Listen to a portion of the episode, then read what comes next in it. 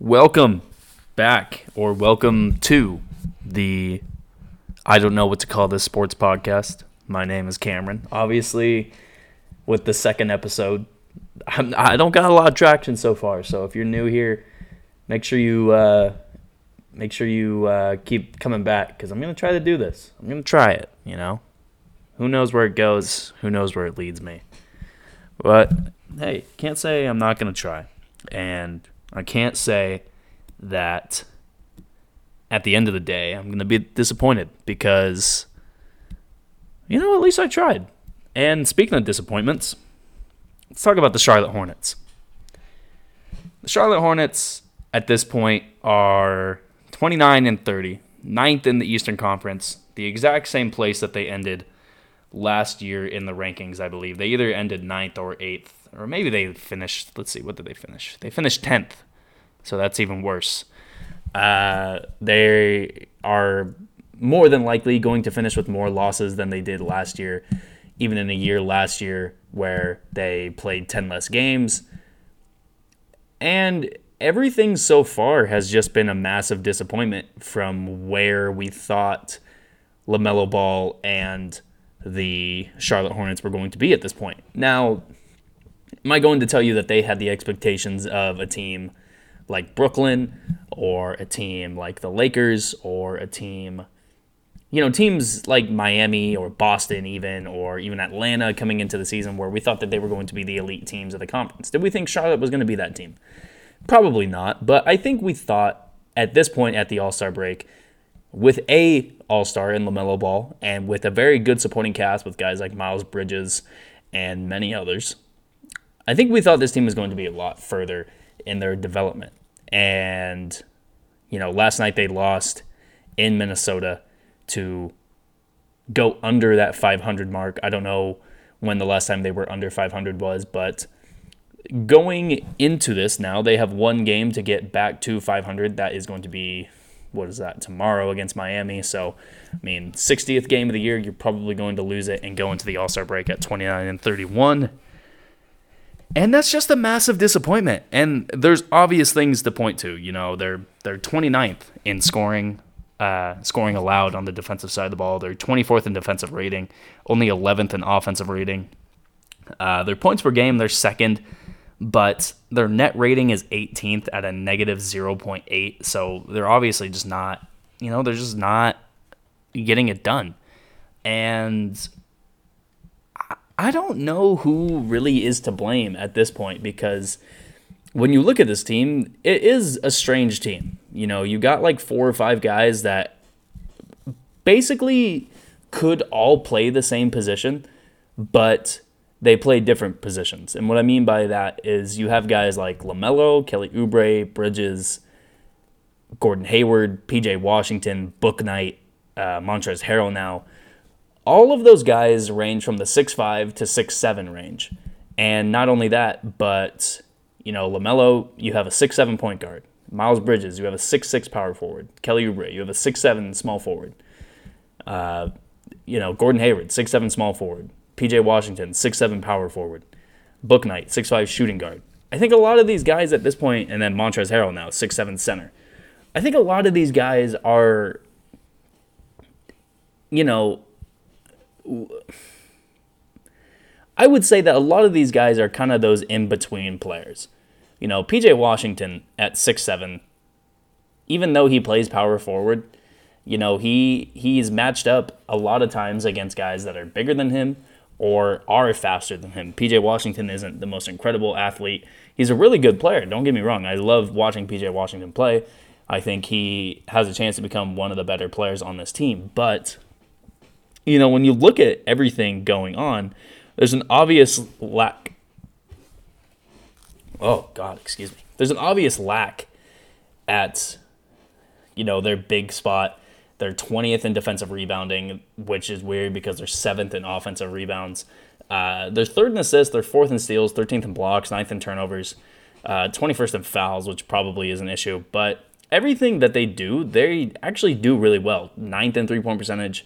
Uh, let's see, they're you know they're they're they're 27th in free throw percentage, so that's bad. But at the same time, I think at this point, we should be expecting that James Borrego is probably going to be out after this year because I even thought after last year there was a chance that they were going to try to move on and bring in an established coach that could, you know, bring something new to this team and get them over the hump. Because right now, I would go as far as to say that they've been the biggest disappointment in the NBA, especially when you consider, you know, since what day is that? January or December 6th. They were 14 and 12. Since then, they've won, their record is 15 and 18.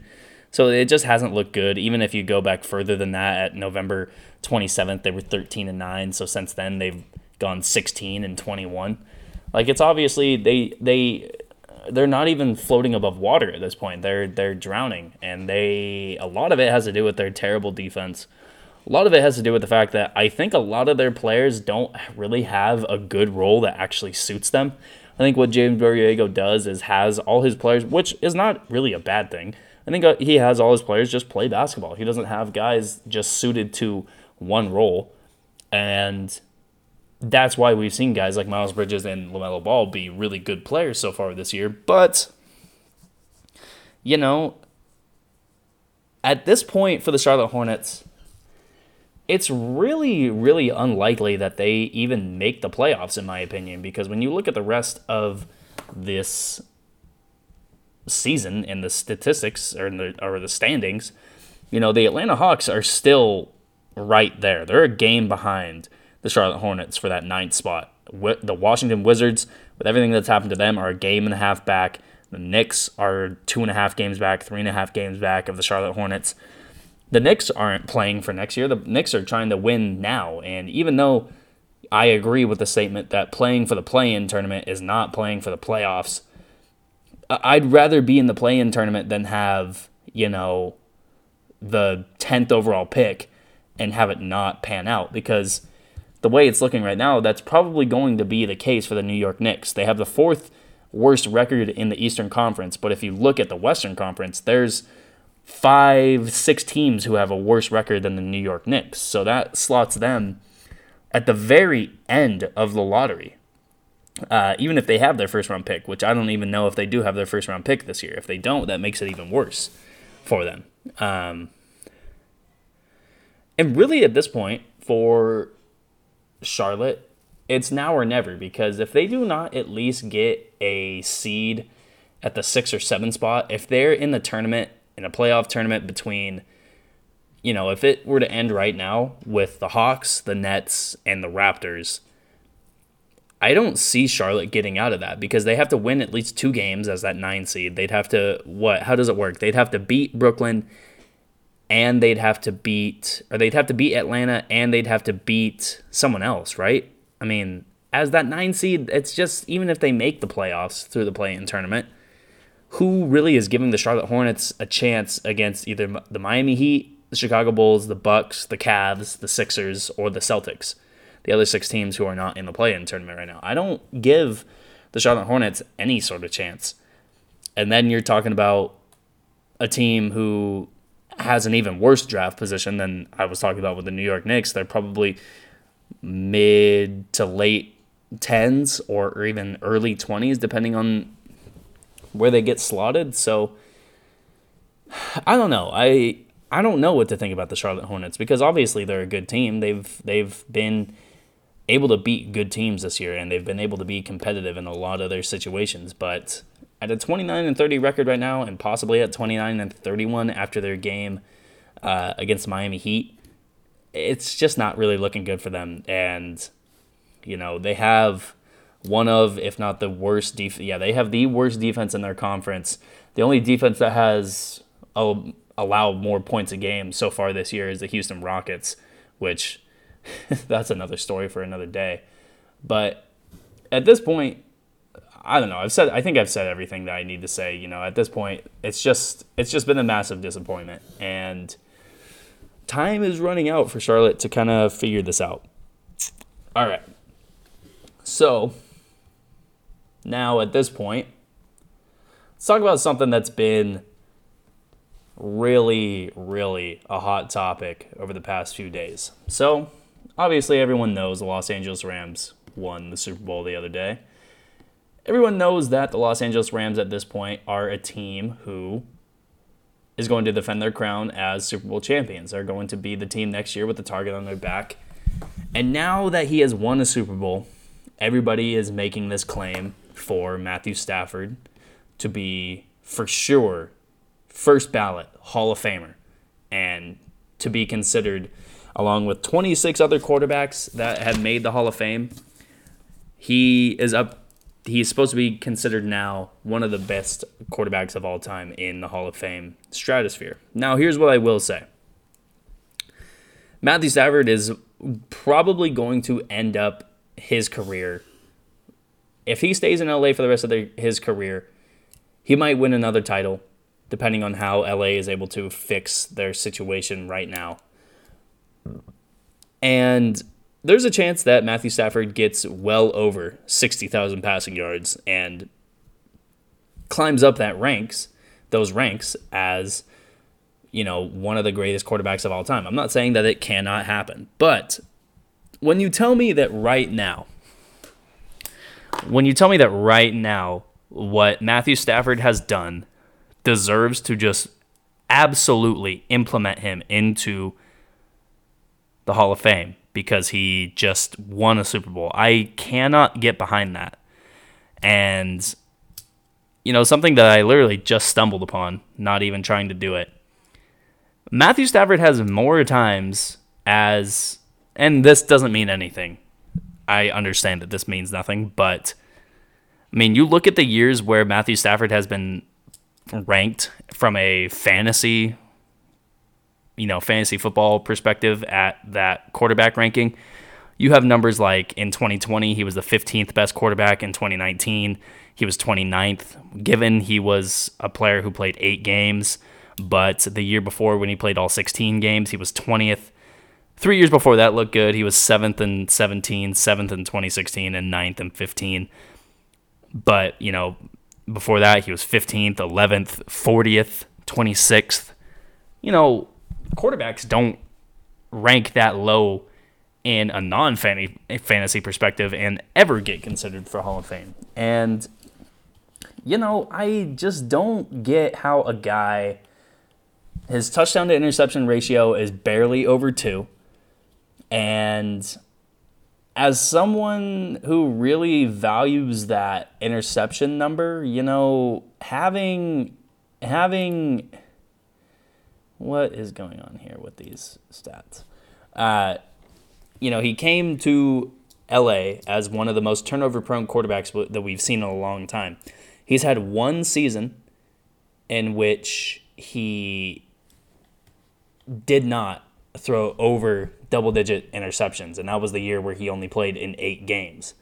Uh, you know, I just don't understand how automatically just winning the Super Bowl makes it. I mean, I don't think Joe Flacco is going to make the Hall of Fame, but he won a Super Bowl.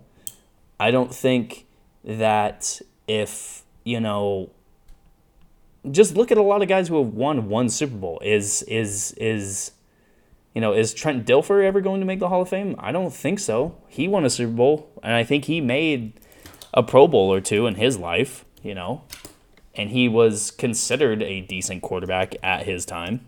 But at this point, yeah, one time Pro Bowler, one time Super Bowl champion. Those are the exact same statistics that Matthew Stafford has in terms of an accolade position. Now, Trent Dilfer threw only 113 touchdowns to 129 interceptions, but he won the Super Bowl. He did the one thing he was supposed to do, and not only that, he did it in the one year he was there. And he's never going to make he's never going to make the Hall of Fame.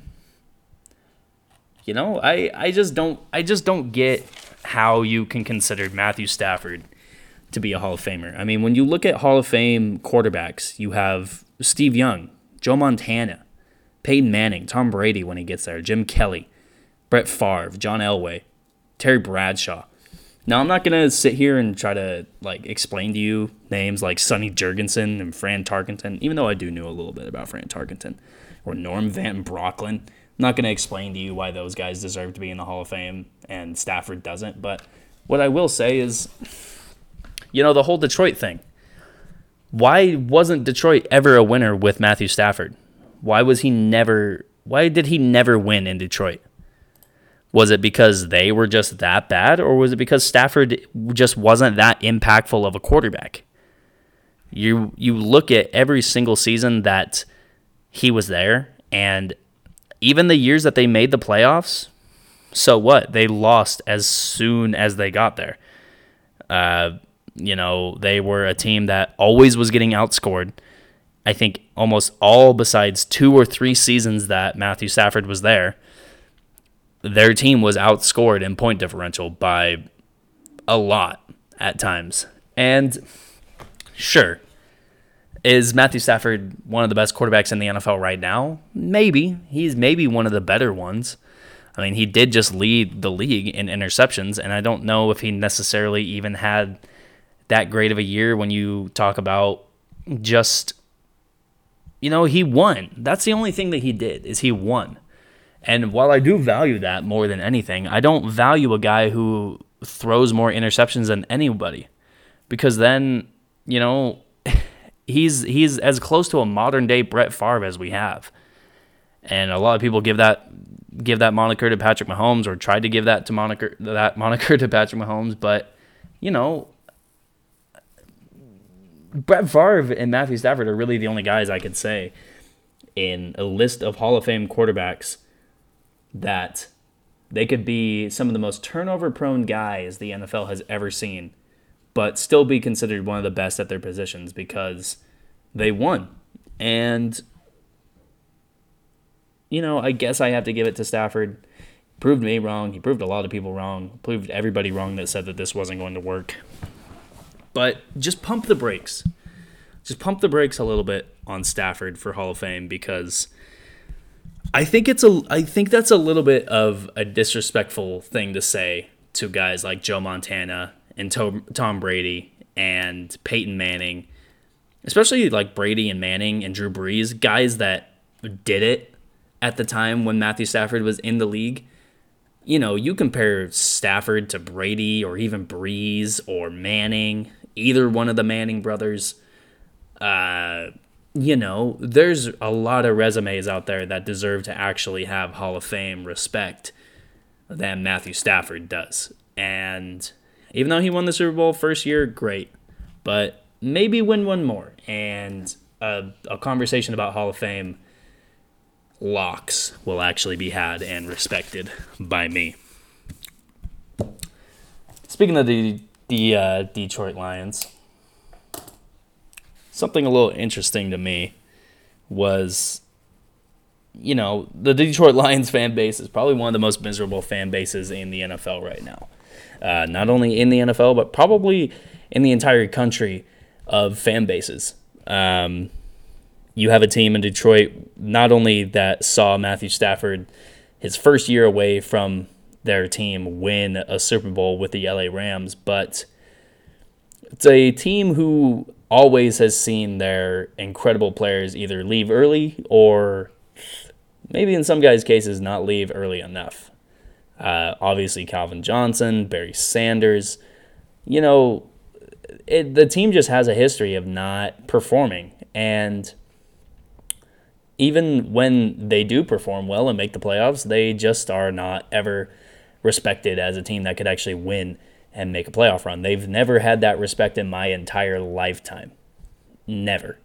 And you know, I I can think of more moments of the Detroit Lions like bloopers than I can think of them actually doing well. Like the only thing I can really remember of the Detroit Lions doing something well is Calvin Johnson like mossing everybody in the end zone for touchdowns. That's the only thing I can remember. I can remember Dan Orlovsky running out of the back of the end zone more than I can remember anything else about the Detroit Lions. But with that said, I don't know if they're the most miserable franchise in sports at the moment. I mean, you have a lot of franchises that are really, really terrible. Take my favorite team, for instance, the Houston Texans.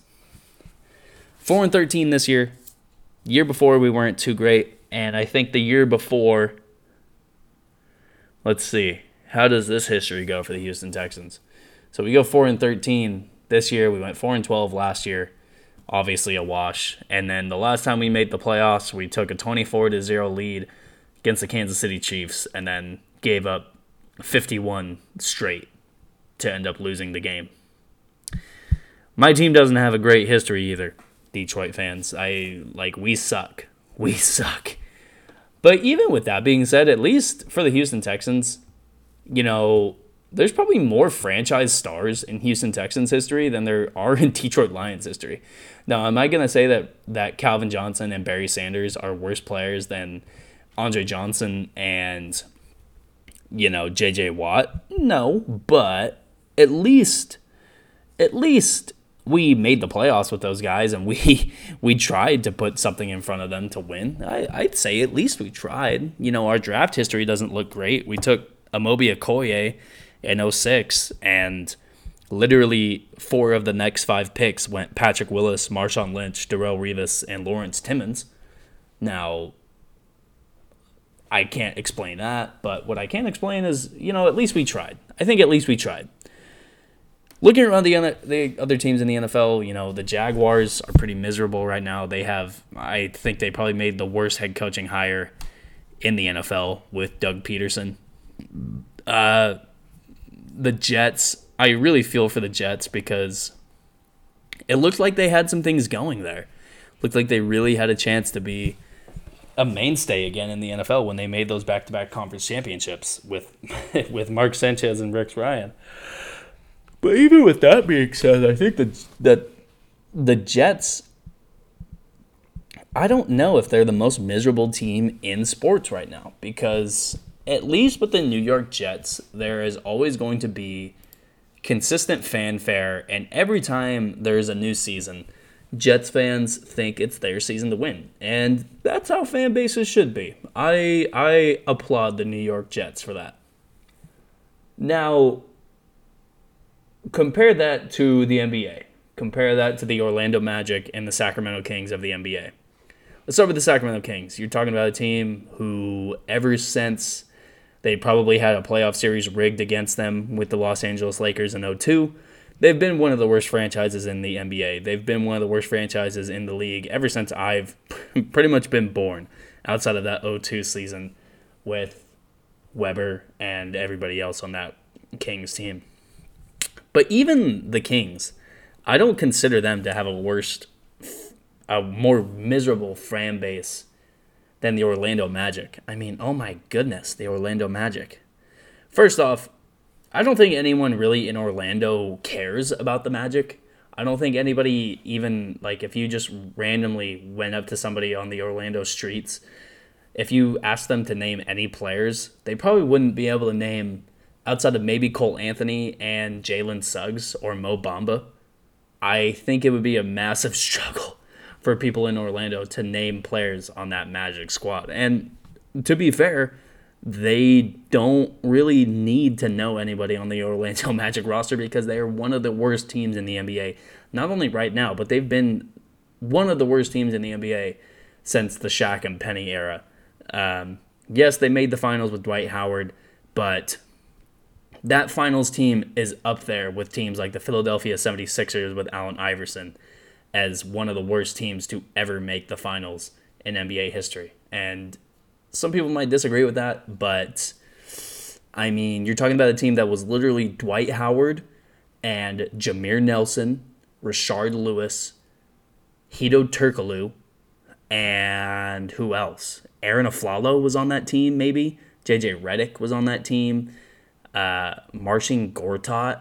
Like, if you put that team in the NBA right now, they're getting washed by 50 points by the Golden State Warriors, a team that actually does what the Orlando Magic tried to do.